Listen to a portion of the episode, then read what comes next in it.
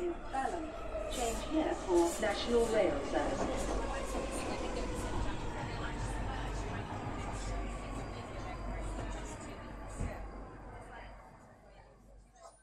Bine te-am regăsit în stația Londra. Eu sunt Manuel Cheța de la manuelcheța.com și tu asculti podcastul Un român în Londra.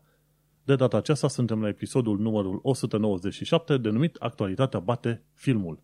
Acest episod a fost înregistrat în data de 25 ianuarie 2022, într-o zi de marți.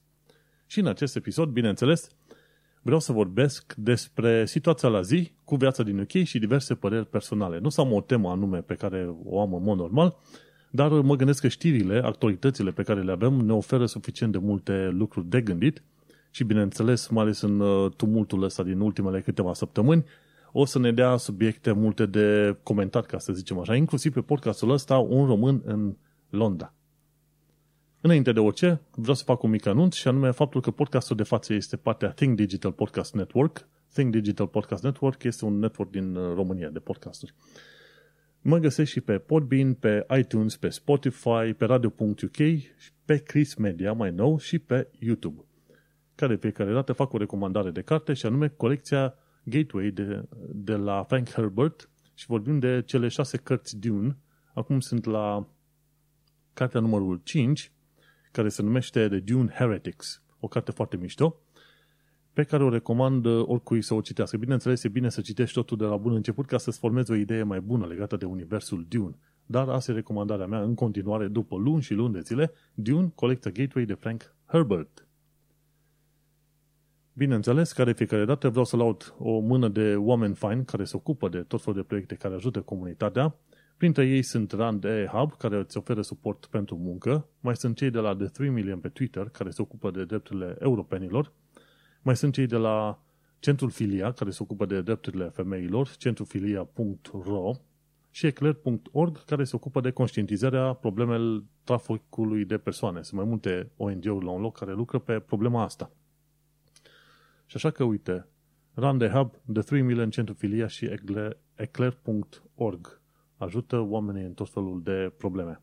Hai să mergem pe mai departe să discutăm despre o serie de lucruri, respectiv ce ne-ar interesa noi pe ultima săptămână, ca să zicem așa. Într-un fel, podcastul ăsta este o revistă sau o imagine a ultimei săptămâni în care am descoperit o serie de lucruri, am mai învățat ceva nou și, bineînțeles, am mai uh, trecut prin știrile și viața din UK. Pentru că, în special, podcastul ăsta este legat strict pe viața din UK, pe descoperirile mele legate de UK și pe, bineînțeles, uh, ce chestiuni mă atrag sau ce chestiuni nu mă atrag la UK și lucruri pe care trebuie și simt eu că este nevoie să le comunic ceva mai departe. Până una alta să nu uit că mă apropii lejer, lejer de episodul numărul 200 al acestui podcast, un podcast care are imediat 6 ani de zile de când există. În acest episod 200 aș putea trata niște subiecte mai interesante sau aș putea face un fel de Ask Me Anything. Cine ascultă podcastul și este interesat, interesat să fac un episod mai diferit, mai special, de ce nu trimiteți-mi păreri sau uh, sfaturi sau recomandări, sugestii, ce vreți voi, pe manuelcheța.com sau dacă nu, bineînțeles, pe adresa de e-mail chețamanuel.gmail.com adresa de e-mail pe care o urmăresc foarte, foarte aproape. Așa că ai sugestii pentru un episod 200, vedem și discutăm, trimiteți-mi orice fel de idei pe care le-ați avea. Hai să intrăm acum în pâinea cea de toate zilele a acestui podcast, respectiv ce am mai descoperit eu și ce am mai aflat în ultima săptămână. Ci că, pe linie de COVID, din 11 februarie încolo nu mai sunt necesare teste de COVID pentru venirea înapoi în UK. Dar fiindcă rata vaccinării în UK este de, destul de bună, adică 90% din oameni s-au vaccinat cu prima doză, cei eligibili. Oamenii eligibili însemnând cei cu vârsta peste 12 ani. Ok? 90% prima doză, 70% două doze și 60% au și boosterul, respectiv acel vaccin rapel al treilea. Uite-te, și eu, pe lângă ăștia, am și vaccinul antigripal făcut în octombrie. Ok? Pe lângă măsurile astea, uite-te că UK s-a uitat și a zis este ok ca din 11 uh, februarie încolo să nu mai ceară teste de la turiști, vizitatori, ce vrei tu, când vin în UK. Și guess Uite, asta este lumina de la capătul tunelului pe care o așteptam. Foarte mulți oameni Sperăm că nu va mai apărea o serie din asta nouă de COVID, cum a fost asta Omicron. În principiu se pare că Omicron ar putea să devină o variantă, o specie din asta, pardon, o variantă din asta endemică, respectiv să apară an de an, poate cu mici variațiuni, după modul în care a cucerit, să zicem, întreaga lume acest, această variantă Omicron, se pare că până la urmă ar putea să rămână mult și bine pe aici și o idee generală este că cu cât este un virus se transmite mai ușor și infectează mai mulți oameni, cu atât șansele ca acel virus să omoare oamenii sunt mai mici, deci letalitatea virusului este mai mică și, într-adevăr, de la Omicron este mai mică comparativ cu Delta. Și atunci, cel mai probabil, dacă ar mai exista o altă variantă care ar putea ataca și a prelua, să zicem, tronul variantei Omicron, cel mai probabil ar fi o variantă ceva mai simpluță de, de COVID, care mai simpluță în sensul că nu te va băga în spital, ai șanse mai mari să te recupereze pe urma bolii respective. Și ceea ce am aflat și de curând este faptul că imunitatea naturală este foarte bună. Plus că tot legat de COVID, cei de la Office for National Statistics din UK au făcut la un moment dat un raport și au spus, măi, cei care au murit strict de COVID și n-au avut comorbidități, au fost un număr de destul de puțin, adică 10, 15.000, 20.000 de oameni maxim pe UK, ok, din, din, din toată populația UK-ului, 20.000 de oameni, dar oameni care n-au avut comorbidități, adică alte boli pe lângă, gen boli cardiace, de plămâni sau cine știe, inimă. Ok? Și atunci, ăia au fost oameni care, să zicem, clasificați gen, gen sănătoși, nu în grupele susceptibile și totuși au murit de COVID. Deci numărul este destul de mic, gen 15-20 de mic, e mai mic de atâta. Restul de oameni care s-au îmbolnăvit și au murit au avut în cea mai mare parte comorbidități și una dintre comorbidități, dacă vrei să o consideri așa, vârsta foarte înaintată. Foarte mulți oameni peste 85 de ani, odată ce au luat COVID, au și murit. Și cei peste 60 de ani au mai avut șanse de scăpare. Și atunci cam așa este imaginea. Cei mai mulți au murit, cei mai mulți peste 85, după aia a fost peste 60 oarece și după aia pe la grupele alea 20, 30, 30, 40 chiar foarte puțin comparativ cu restul. Și acum valurile s-au văzut, ok, valul de infecție acum de Omicron în UK a fost uh, chiar l-am trecut pe celălalt val din uh, iarna trecută. Dar numărul, numărul de spitalizări și numărul de decese de pe urma Omicron este probabil uh, undeva pe la 6-7 ori mai mic. Ceea ce este un lucru bunicel pentru că se pare că spitalele nu sunt folosite până la refuz, holurile nu mai sunt așa de ocupate. Acum problema cea mare în foarte multe locuri în UK legat de spital, de spitale și servicii medicale este faptul că foarte mulți angajați în NHS sunt bolnavi, de la doctor până la asistenți. La un moment dat se discuta de faptul că undeva pe la vreo 20-30% din uh, angajați sunt bolnavi de COVID și trebuiau să stea acasă să se izoleze pentru o săptămână, maxim două. Și acolo e o mică mare problemă, pe lângă faptul că sunt vreo 6 milioane de oameni care așteaptă să intre în, pe mâna NHS pe tot felul de probleme medicale. Gândește de 6 milioane de oameni, respectiv 10% din populația din UK. Și asta e ce a făcut COVID-ul până acum. În mod Oficial, COVID a omorât în UK undeva pe 150.000 de oameni. Un număr uh, enorm și nu mai punem cazurile de oameni care au murit în mod indirect de COVID. Oameni care aveau nevoie de operații, dar n-au putut intra în spital pentru că erau plin spitalul de bolnav COVID. Tot în mod oficial, pe toată planeta sunt vreo 6 milioane de oameni decedați de COVID, în mod oficial, dar în mod neoficial, cei de la The Economist s-au făcut niște calcule la un moment dat și au zis, mă, dar fiindcă în uh, tot felul de țări, în America Latină, Asia, Africa, nu se raportează numerele corecte, sunt șanse mari ca în țările respective numărul de decese, de infecții să fie cel puțin de 4, 5, 6 ori mai mari. Și așa sunt șanse mari ca per total, pe tot globul, să fi murit de pe urma COVID-ului vreo 20 de milioane de oameni.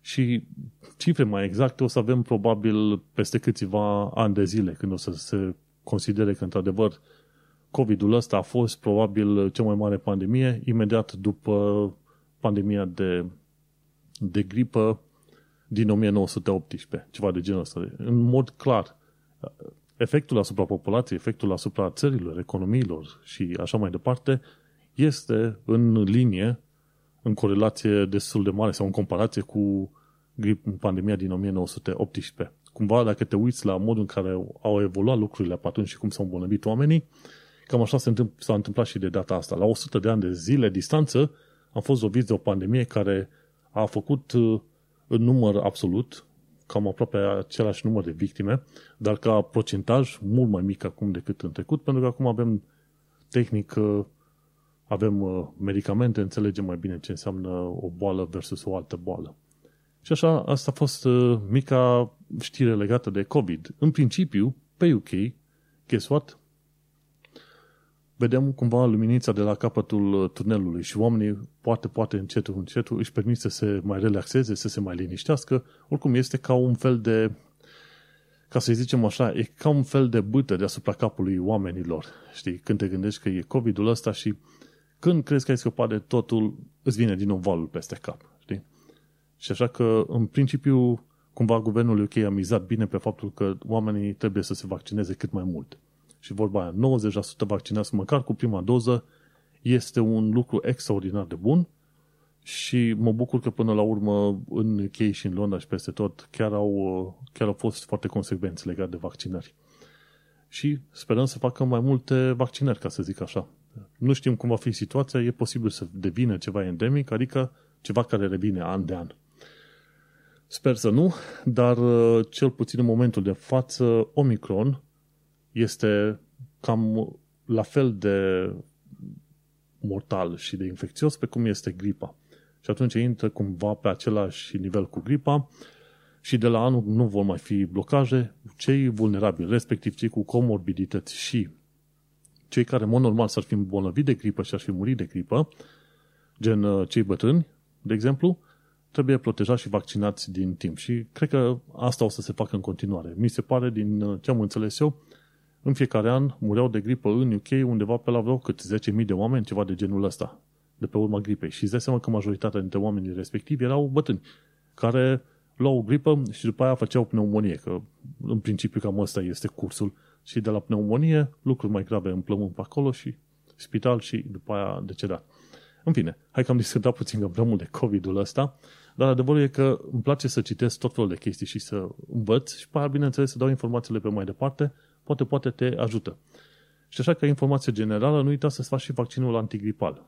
Sezonul de gripă, să zicem așa, în principiu, apare din perioada noiembrie-decembrie încolo. Așa că e bine să iei, să faci vaccinul antigripal în octombrie, în prima săptămână. Durează cam vreo 3 săptămâni până, ți, până când sistemul imunitar uh, se construiește cumva împotriva variantei pentru care iei tu vaccinul și atunci cumva pe noiembrie ar trebui să fii cât de cât acoperit. Oricum, și eficiența unui vaccin antigripal este undeva pe la 60%. Toți oamenii se umflau în pene acum cu COVID-ul ăsta că nu e 90%, nu e 100%. Prietene, vaccinul antigripal este 60%. Și nimeni nu plânge pe chestia aia, știi? Chiar m-am mirat când am văzut uh, cât de mult se umflau oamenii în pene pe chestiile astea. În fine, mergem mai departe. Guess what? Când crezi că apare o lumină de la capătul tunelului cu COVID-ul ăsta nemernic, ce aflăm? Aflăm că Rusia vrea să facă puțin uh, scandal pe undeva prin estul Europei, mai precis cu Ucraina. Lumea în principiu zice că nu va fi niciun război. Putin, dacă este normal la cap, face doar uh, scandal pe acolo la graniță să-i sperie pe oameni. Ca să obține nu știu ce dac de concezii. Mai ales că teoretic ar urma să fie un fel de, hai să zicem, uh, curs din asta de, nu curs, ci un nou proces prin care să se aleagă președintele, ceva de genul ăsta. Oricum, o chestie politică foarte importantă în UK și la un moment dat a scăzut uh, popularitatea lui Putin și a zis ce zice? Ok, hai ca să crească popularitatea, aruncă câteva sute de mii de soldați la granița cu Ucraina, sperie vestul și atunci toată lumea din Rusia începe din nou să-l respecte și să îl dorească pe Putin ca președinte în continuare, da?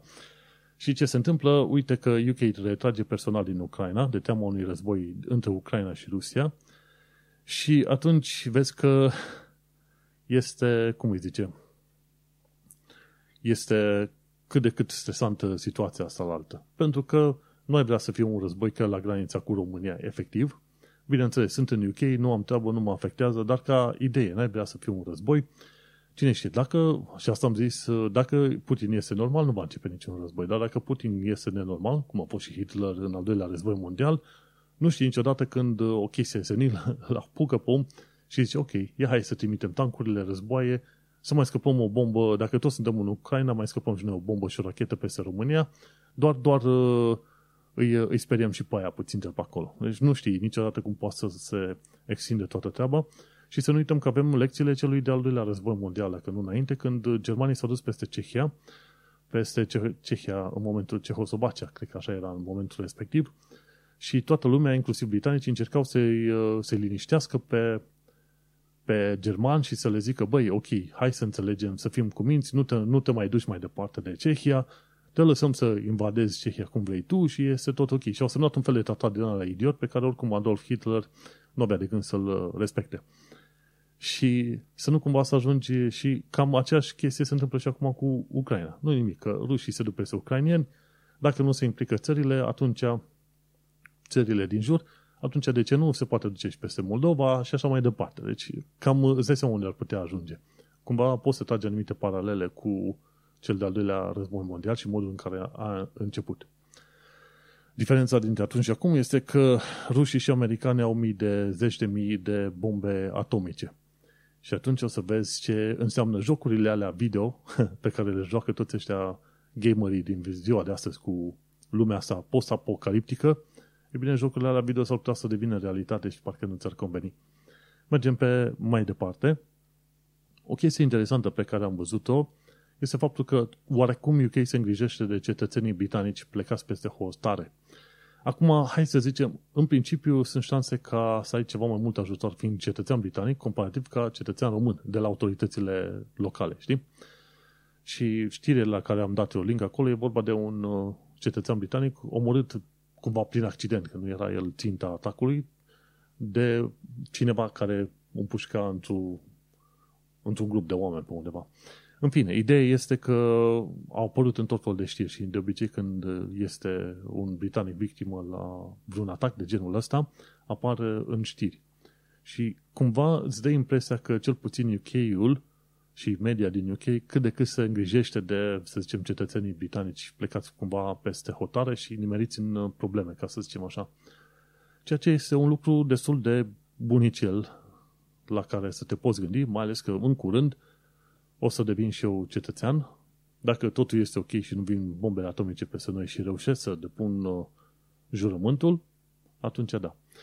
Oricum, mergem pe mai departe, ci că chiriile din Londra sunt nebunești. Ei bine, știam treaba asta, dar din când în când e bine să mai aducem aminte. E vorba de tipul ăsta Evan Edinger. Și omul nostru vorbește destul de des de viața din UK și, bineînțeles, de viața din Londra. Și a povestit, ok, cum este London Rental Market și este vorba de chirile din Londra. Ei bine, este un lucru total nebunesc. Pentru marea majoritate a românilor este greu să îți permiți să iei o chirie, că e un apartament sau o casă într-o zonă decentă. Este destul de greu, pentru că chiriile în Londra sunt absolut nebunești. Și nu vorbesc de, de mine, lucrez în IT, îmi permis să plătesc o chirie just numai potrivit în zona Canary Wharf, este ok. Dar vorbesc de mare majoritatea românilor care nu își permit să dea X mii de lire pe lună pentru un one bed flat, ok? Ca să stea într-o zonă, hai să zicem, relativ sigură. Și atunci, ce te faci? Cumva ești obligat să mergi în zonele alea 3, 3 spre 4, unde ar fi ceva mai ieftin. Zona 2 este deja destul de scumpă. Iar zona 1 e cumva off-limits pentru marea majoritatea oamenilor, știi? și discutăm aici de faptul că, uite, în zona 2 găsești la one bedroom în foarte multe locuri, care, one bedroom, o garsonieră, unde trebuie să dai minim 1500 de lire chirie pe lună. Nu mai spunem că trebuie să plătești alte facturi și alte chestii. Și o garsonieră, îți dai seama, e un one bedroom, un living room, bucătăria și ce vrei tu.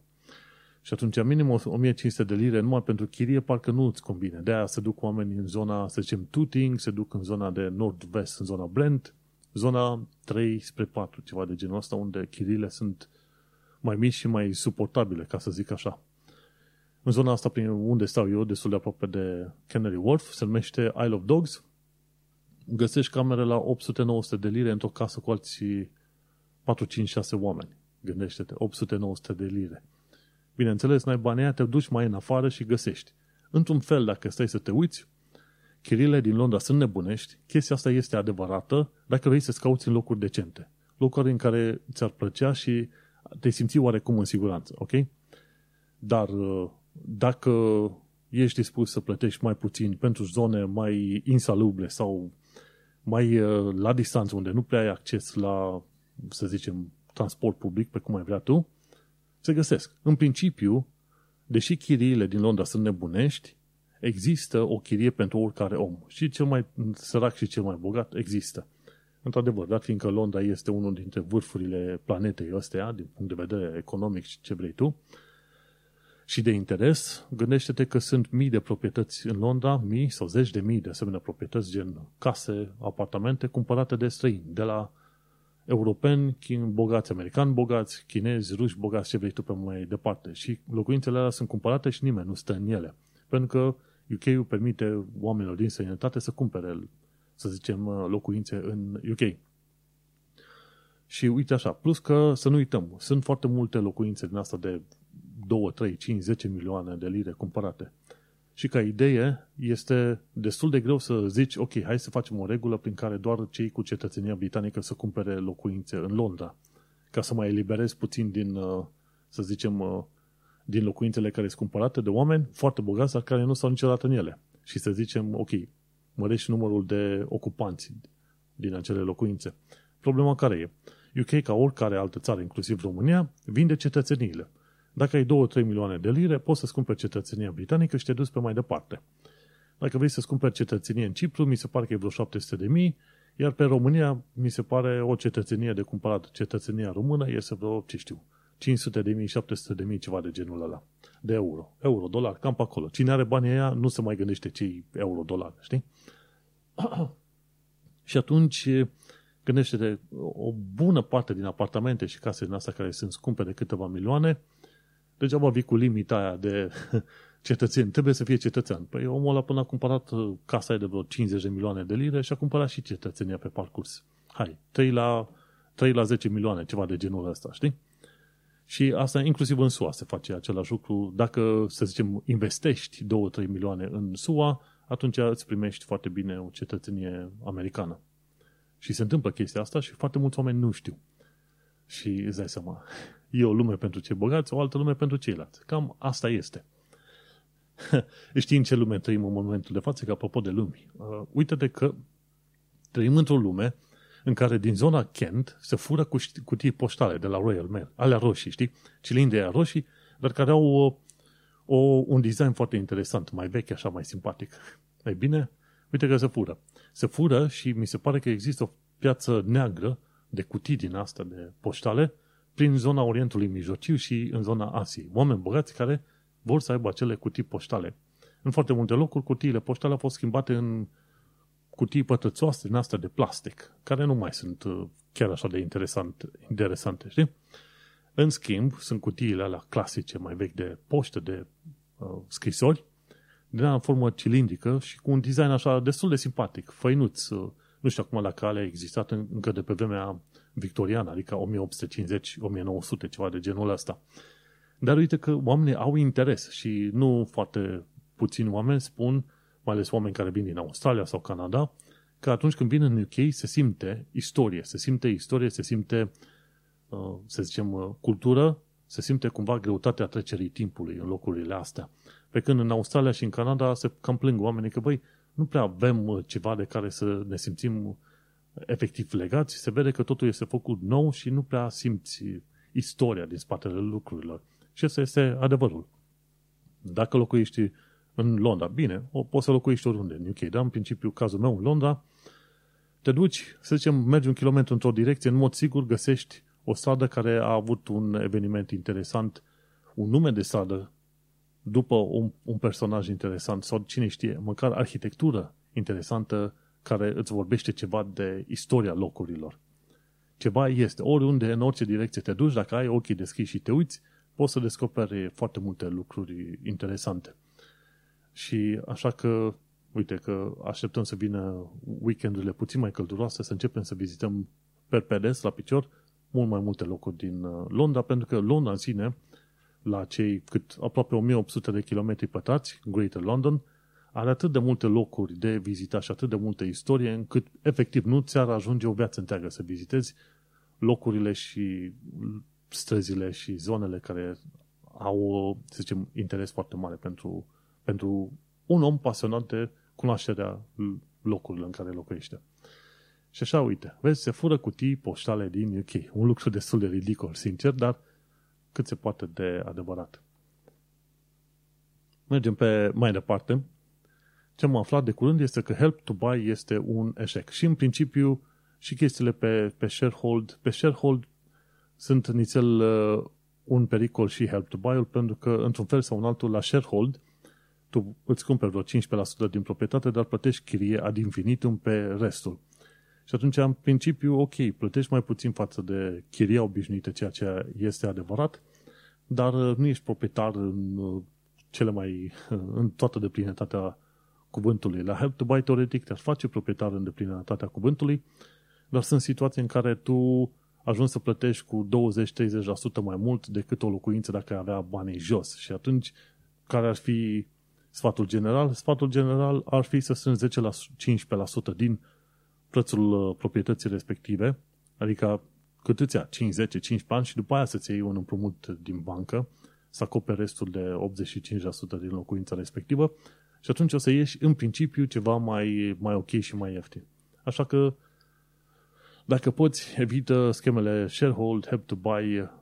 Dacă nu, ia-le, folosește-te de ele, dar înțelege că plătește cumva în timp ceva mai mult și în principiu cum ziceam, în foarte multe situații, este foarte multă avere de făcut de pe urma sărăciei, în principiu, știi? Și așa că te uiți la schemele Help to Buy și Sharehold, când e vorba să cumperi și să acoperi tot costul locuinței respective, ajungi să descoperi că tu plătești mai mult decât omul care are de dat banii jos, înțelegi? De-aia zic, este o avere foarte mare de făcut în sărăcie și probabil uh, o să înveți chestia asta destul de curând în UK, efectiv în UK. Uh, și iată ne ajungi, uite, la jumătatea episodului de podcast. Dacă vrei să asculti episodul ăsta în toată lungimea lui, nu uita să intri pe manuelcheța.com și să cauți episodul numărul 197 denumit Actualitatea bate filmul. Acest, această primă parte va fi difuzată și pe radio.uk, joia pe la ora 6 seara, așa că nu uita să asculti și acolo podcastul de față și, bineînțeles, urmărește podcastul de față și pe Chris Media, pe varianta de Facebook, pe pagina de Facebook și pe mobil. Că în principiu se pare că podcasturile pe Facebook pot fi ascultate deocamdată numai pe varianta de mobil. Asta e viața, ce să zici? Nu uita manuelcheța.com la episodul 197. Iată m-am revenit după o mică pauză de cafea, așa cam pe la ora 11 seara imediat, ca să zic așa, și continuăm uh, discuțiile de Help to Buy, un eșec și de, ziceam de faptul că este o avere mare de făcut de pe urma sărăcii. Și asta este adevărul. Nicăieri altundeva nu înveți chestia asta decât în UK, gândindu-te la sistemele astea Help to Buy și Sharehold. Și cei care au scris articolul în The Guardian despre Help to Buy, dar fiindcă este un eșec, îți dai seama au pomenit de ce. Și gândește de cine câștigă de pe urma acestor sisteme, Sharehold și Help to Buy. În principiu, câștigă dezvoltatorii. Chiar anul trecut am încercat să iau ceva prin Help to Buy și prețul pentru apartamentul respectiv cu Help to Buy era cam la vreo 20-30% mai scump decât un alt apartament chiar lângă cu aceleași, cu dimensiuni ceva mai mari chiar, înțelegi? Și ce am descoperit? Pe lângă faptul că tu plătești extra ca bani pentru Help to Buy sau Sharehold, de cele mai multe ori apartamentele care sunt poziționate cel mai prost în blocul respectiv, în zona respectivă, alea sunt date pe sistem de help to buy sau sharehold sau un uh, social housing, dar în principiu alea pe care le plătești.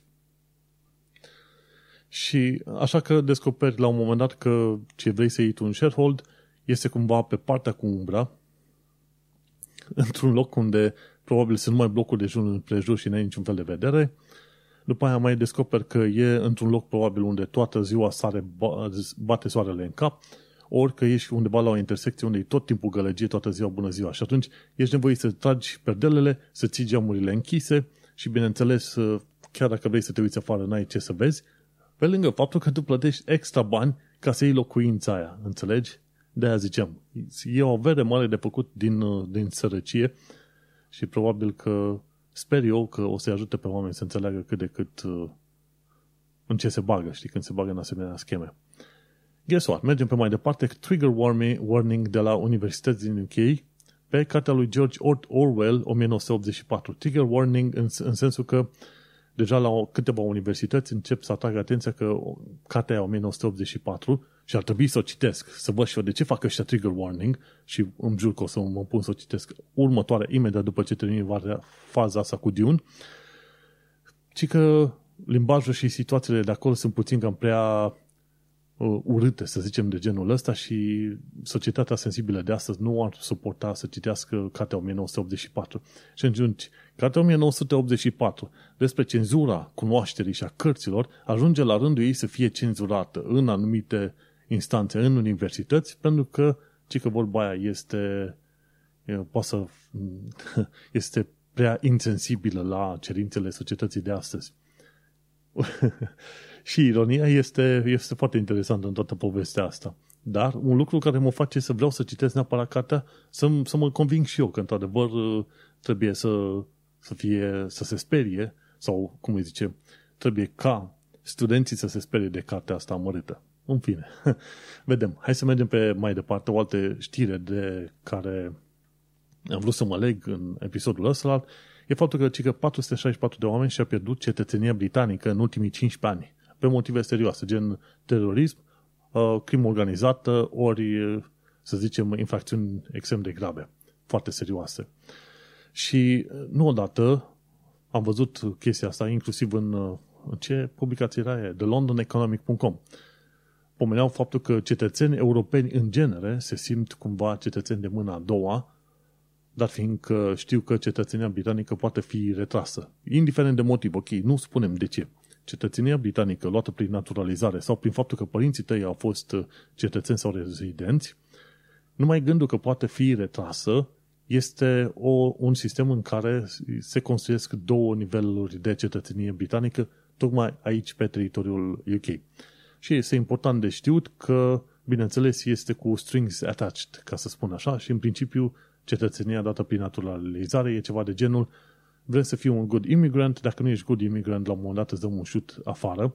Și acum, ce constituie un good immigrant este destul de, destul de greu de definit, în principiu să nu fie ajuns cu dosare penale. Și nu întotdeauna, nu întotdeauna, că de exemplu la verificarea unui good immigrant se consideră și situații în care a avut amenzi gen pentru parcare și neplătite. Dacă ai avut mai multe amenzi pentru parcare neplătite, sunt situații în care îți refuză aplicarea la cetățenie. Știi, deși pentru chestii mai puțin grave, înțelegi? Sau dacă ai avut uh, scandaluri sau ce mai a fost pe acolo, și alea sunt situații în care îți refuză să-ți dea cetățenia în primul și în primul rând. Sau, de exemplu, dacă ești o persoană mai notorie, gen o mini-celebritate și ești puțin mai excentric sau excentrică, sunt situații în care UK-ul s-ar putea să nu-ți ofere cetățenia pentru că se consideră, băi, că tu o să ne cam strici cultura pe aici. Deci sunt, sunt situații în care, pe de o parte, nu ți se dă cetățenia, pe de altă parte, ți se poate lua și poți să fii considerat cetățean de mâna a doua. Home Office se, se apără cumva de acuzația de uh, tratamente arbitrare prin faptul că teoretic se putea retrage cetățenia britanică și acum 100 de ani. Adică în ultimul secol s-au tot putut face retragere de cetățenie, dar s-au accelerat în ultimii 15-20 de ani de zile, ceva de genul ăsta. Și să nu uităm că inclusiv uh, Partidul Laborist a participat la chestia asta și nu numai, dar uh, a accelerat uh, Partidul Conservator. Tot fel de chestii. Hai să introducem o nouă regulă prin care putem, sau o nouă situație prin care putem să retragem cetățenia oamenilor. Repet, pentru chestiuni foarte serioase, gen terorism, crimă organizată, ce vrei tu pe mai departe. Și, într-un fel, ai zice că, băi, este ok, ok, taie cetățenia pentru că ăla este un om al dracu. Dar, pe de altă parte, încercând, să zicem, să cureți societatea de niște oameni indezirabili, ajungi la un moment dat să-i uh, ataci și să lovești pe foarte mulți oameni care sunt de treabă, știi? Ori asta e mica problemă. Nu problema e că până la urmă se poate îndepărta cetățenia, este că tu, încercând să rezolvi o problemă minoră, comparativ cu majoritatea oamenilor care aplică pentru cetățenie, tu ajungi să-i afectezi pe oamenii aia foarte, foarte mult. Și, bineînțeles, ar trebui să fie o altă situație în care, bineînțeles, cetățenia britanică să nu poată fi retrasă never, ever, dar, bineînțeles, oamenii să fie puși la închisoare sau cine știe, tratați într-un anumit mod pentru conform infracțiunilor pe care le-au făcut. Dar uh, cam asta se vede, care este diferența între cetățean străin mutat în UK și cetățean britanic aici, GBG din uh, generații. Ți se arată faptul că există o anumită diferență și că tu vei ajunge să plătești dublu în caz că calci strâmb. Plătești una prin uh, închisoare și a doua prin faptul că ți se îndepărtează cetățenia. Și foarte mulți oameni, inclusiv din Germania, din Franța, adică rezidenți aici de mulți ani de zile, uh, au trecut de pe settled pe cetățenie și totuși au zis, bă, în continuare nu mă simt foarte bine primit, gândindu-mă că sunt pe ideea de cetățean de mâna a doua. Cum am spus, 99,999% dintre românii care își vor lua și și-au luat cetățenie britanică n-au niciun fel de probleme și le va fi foarte bine. Ideea este să știi că există niște chestiuni, niște asteriscuri pe acolo, ca să înțelegi și tu că, de exemplu, chiar dacă ai un copil care primește cetățenia automat la naștere, ăla, dacă nu-i cominte copilul, la un moment dat primește șutul și îi se ia cetățenia. În virtutea faptului că tu ai câștigat, ai dobândit cetățenia prin naturalizare și nu prin naștere. E un aspect foarte important de ținut minte. Și tot la fel, tot legat de cetățenii europeni, este faptul că mulți se plâng că nu unii, pardon, nu mulți, unii se plâng că nu primesc deciziile la timp, adică de pre-settle sau settle status. Și acolo e mai complicat în care situația în care n-ai avut, să zicem, un national insurance în care să fii plătit, să zicem, taxe. Și în special e o situație în care, să zicem, sunt doi parteneri și unul dintre ei n-a lucrat. Și atunci nu poate să arate taxe, trebuie să arate tot felul de documente, gen chirie, gen ce a plătit telefonul și alte biluri din alea sau alte chestii, știi? Și în asemenea situații nu știe cum, cum se va hotărâ sau cum se va pronunța home office. Home office care are probabil sute de mii, 400, 500 de mii de cazuri în, în listă de care trebuie să se ocupe și cred că va dura cam un an și jumătate. De a unii cetățeni europeni care chiar au locuit în UK de zeci de ani de zile, sunt încă în situația în care nu și-au primit decizie, măcar de pre-settled, dacă nu de settled. Și aici este destul de urâțel, ca să zicem așa, pe linia asta cu Brexit. Brexitul mușcă și Brexitul va mai mușca în cetățeni individual pentru încă probabil vreo 2 ani de zile de acum încolo. Mergem pe mai departe și aflăm că BBC face investigații și nu orice fel de investigații, ci investigează pedofilia și traficul de minore răpite din România. Și nu odată au fost situațiile în care autoritățile și media din UK au investigat foarte mult chestia asta, traficul de minore din, din România, deci răpite, sequestrate, bătute, chinuite, ce vrei tu, și aduse în UK și traficate aici, la pedofil și ce vrei tu pe mai departe, că e vorba de inclusiv de minore de 10-12 ani de zile. Nu discutăm de femei de 20-21 de ani de zile, înțelegi? Și uite-te cum, uh, în primul și în primul rând, acele minore sunt chinuite în România timp de câțiva ani de zile, după care trimise în, uh, în sănătate în UK. Și a fost, cred că, un caz celebru de curând în care UK-ul a făcut dosare pe bandă rulantă și a sâns informații, le-a trimis către România și a zis, uite, ăștia trebuie să-i arestați pentru că sunt uh, partea unui grup criminal de crimă organizată cu trafic de minore. Și în România nimic. În România la un moment au zis, constatăm că fapta s-a prescris. Deci, viața distrusă, familii distruse și autoritățile din România sunt în continuare complice la tot felul de chestii din astea legate de crimă organizată și în special când este vorba de trafic de minore răpite din uh, România. Pentru că nu odată, efectiv nu odată s-au întâmplat uh, situații în care Oamenii au știut informații clare. Băi, ăsta e atacatorul, ăsta mi-a răpit-o. M-am dus, am plătit la individ sau grupul lui să-mi iau uh, uh, fica înapoi, să-mi o răscumpăr și după care au venit ăștia și mi-au uh, răpit-o din nou după 1 sau 2 ani de zile. Și poliția zicea că nu știe și nu poate să facă nimic. Nu. În România autoritățile și poliția sunt mână-mână, poliția, procurorii, judecătorii, sunt ăștia mână-mână cu grupurile de crimă organizată. Și foarte mișto că BBC investigează chestia asta. Și cu ocazia asta sper să investigheze și mai mult să scoată la iveală și implicarea autorităților locale în uh, tot felul de grupuri din asta de crimă organizată și inclusiv de autorităților centrale, că și de acolo sunt uh, beneficiari, cum se zice. Tot legat de investigații, se pare că poliția investigează petrecerile de la Number 10. Și e vorba de Number 10 Down, Downing Street, e vorba de guvernul uh, acolo, locul în care locuiește prim-ministru, ok? Și au fost, cred că, nu, la un moment dat se pomenea de vreo 50 petreceri diferite care au avut loc pe perioada de lockdown. Adică când mi se pare peste 1200 de cetățeni britanici au fost amendați pentru tot felul de chestii, gen petreceri pe perioada COVID-ului, nerespectarea regulilor de COVID și așa mai departe. 1200 de oameni sau 12.000 de oameni sau chiar mai mult. Nu, nu mai știu exact suma, era ceva cu 1, 2 și ceva de 0. Timp în care angajații de la Number 10 Downing Street își făceau de cap, inclusiv cu poliția de, de față, că poliția era acolo să-i protejeze. Și atunci uite-te că în sfârșit, după, la un an de zile după ce guvernul, ăștia din guvernul UK au râs uh, la adresa populației, poliția începe să facă investigații. Și nu sunt șanse foarte mari ca Met Police să și găsească cei culpabili sau să dea amenzi în toată regula, pentru că în principiu Met Police uh, a preferat cu bună știință să nu investigheze tot felul de cazuri din astea legate de guvernul UK. Pentru că nu. Ei sunt prieteni cu toții pe acolo. Și uite așa că uh, este foarte probabil ca după ce ies la iveală mai multe informații legate de petrecerile de la Number 10, Boris Johnson în sfârșit să primească uh, bocancul în partea din dos.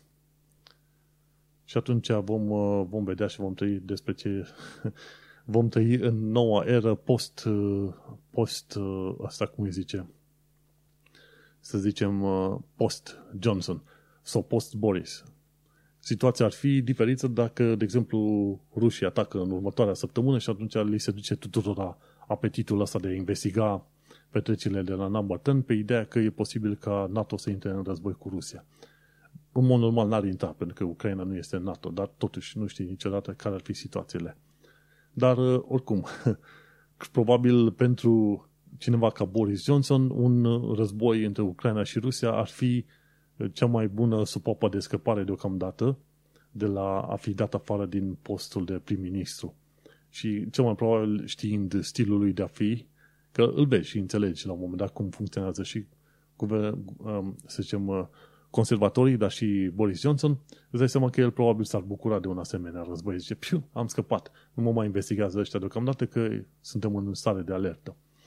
Și ar fi un lucru foarte trist să se întâmple să intrăm în situația, dar uh, Gândește-te, conservatorii au fost gata să arunce UK-ul din, uh, din Uniunea Europeană, numai și numai să-și menține ei pozițiile acolo în guvernul, uh, în Parlament.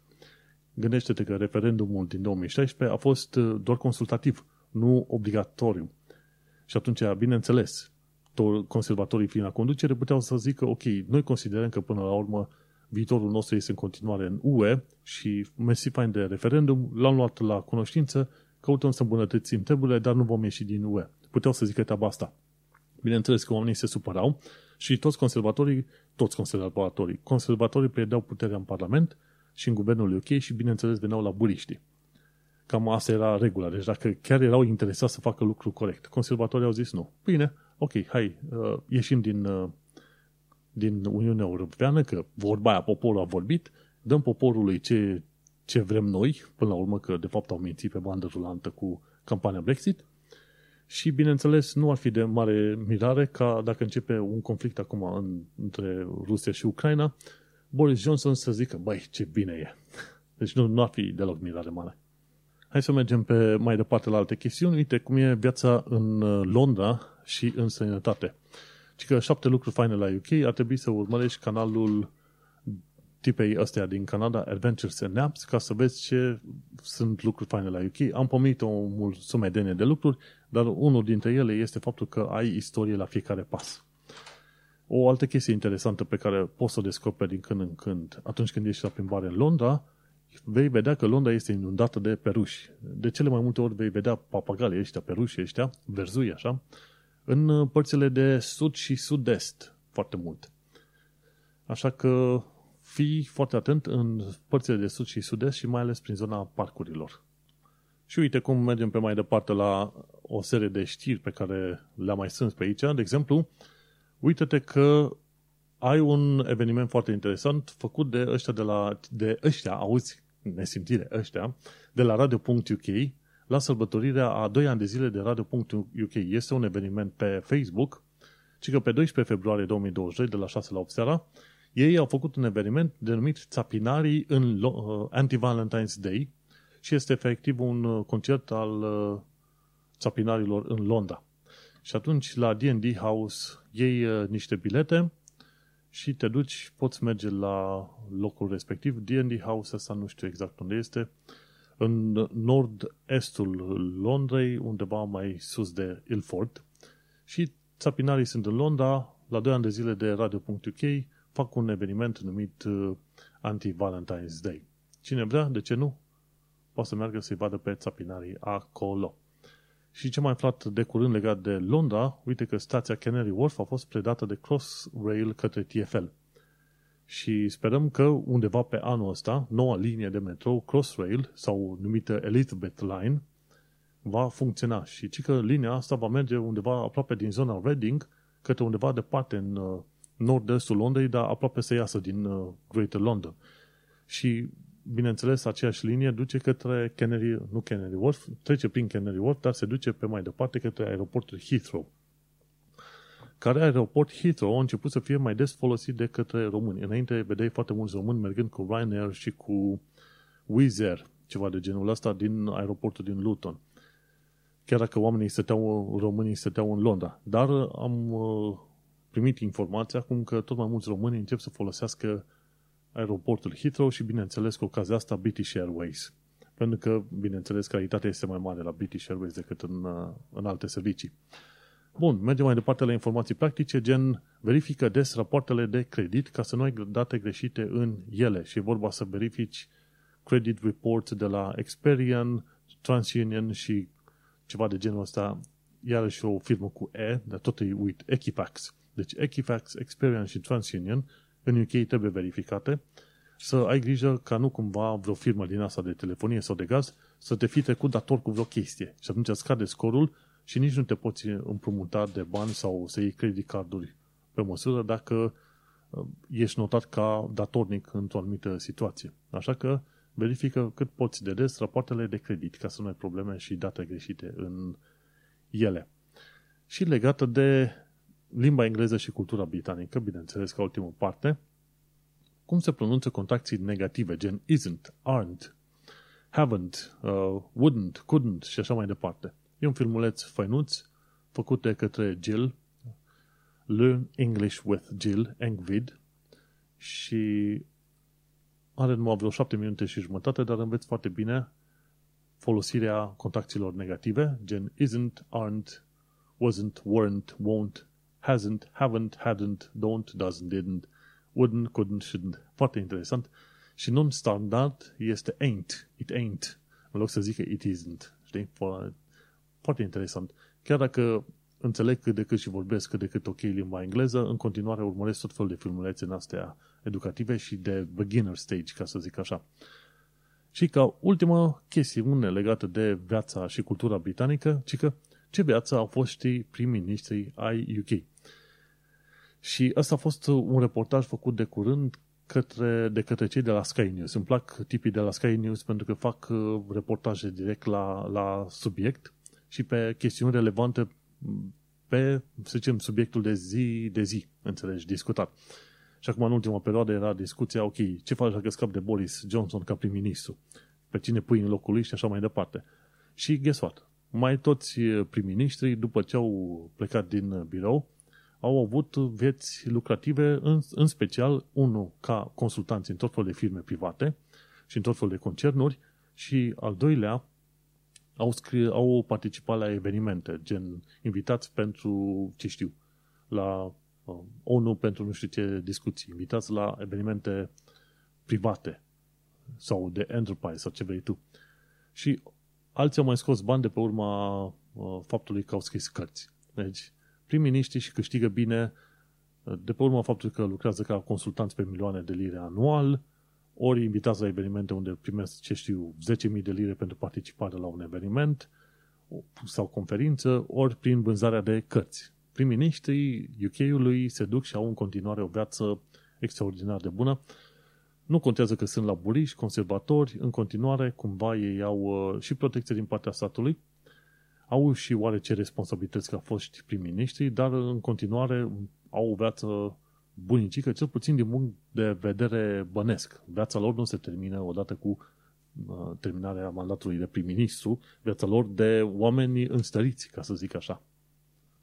Și așa, probabil vine întrebarea, când o să vedem și noi în UK un prim-ministru românesc? Păi, gândește-te, dat fiindcă un milion de români sunt în UK, ar dura, să zicem, 1 până la 2 decenii până să vedem și noi primii parlamentari români în UK, dar fiindcă un milion e de români e a 60 parte din populația din UK, cine știe, poate, poate, statistic vorbind, dacă stai să te gândești așa, poate, poate, în, ce știu, 100-200 de ani de zile o să vedem și noi un uh, român prim-ministru în UK. Ar fi interesantă o istorie din aia gândindu-te, ca într-o generație, două de vieți în astea lungi de oameni, să vedem într-adevăr și un uh, prim-ministru român sau de origine română, dar uh, prim-ministru în UK. Dar, nu, mai discutăm și mai vedem. Sunt curios să văd dacă cumva atitudinile românilor legat de implicarea în politica locală se schimbă și în principiu cam nu. Probabil generațiile noi care vin vor fi ceva mai active din punct de vedere, să zicem, civic și politic. Dar până atunci, uite că am ajuns la final de episod, episodul fiind numărul 197, denumit Actualitatea bate filmul. Mersi fain că ai ascultat uh, podcastul de față. Noi ne mai auzim, sunt Manuel Cheța de la manuelcheța.com și am discutat despre cum uh, situația de, la, de, de zi la zi cu viața din UK cam, uh, cam bate filmul și luminița de la capătul tunelului ar putea să nu fie chiar așa de aproape, aproape pe cum am crede noi.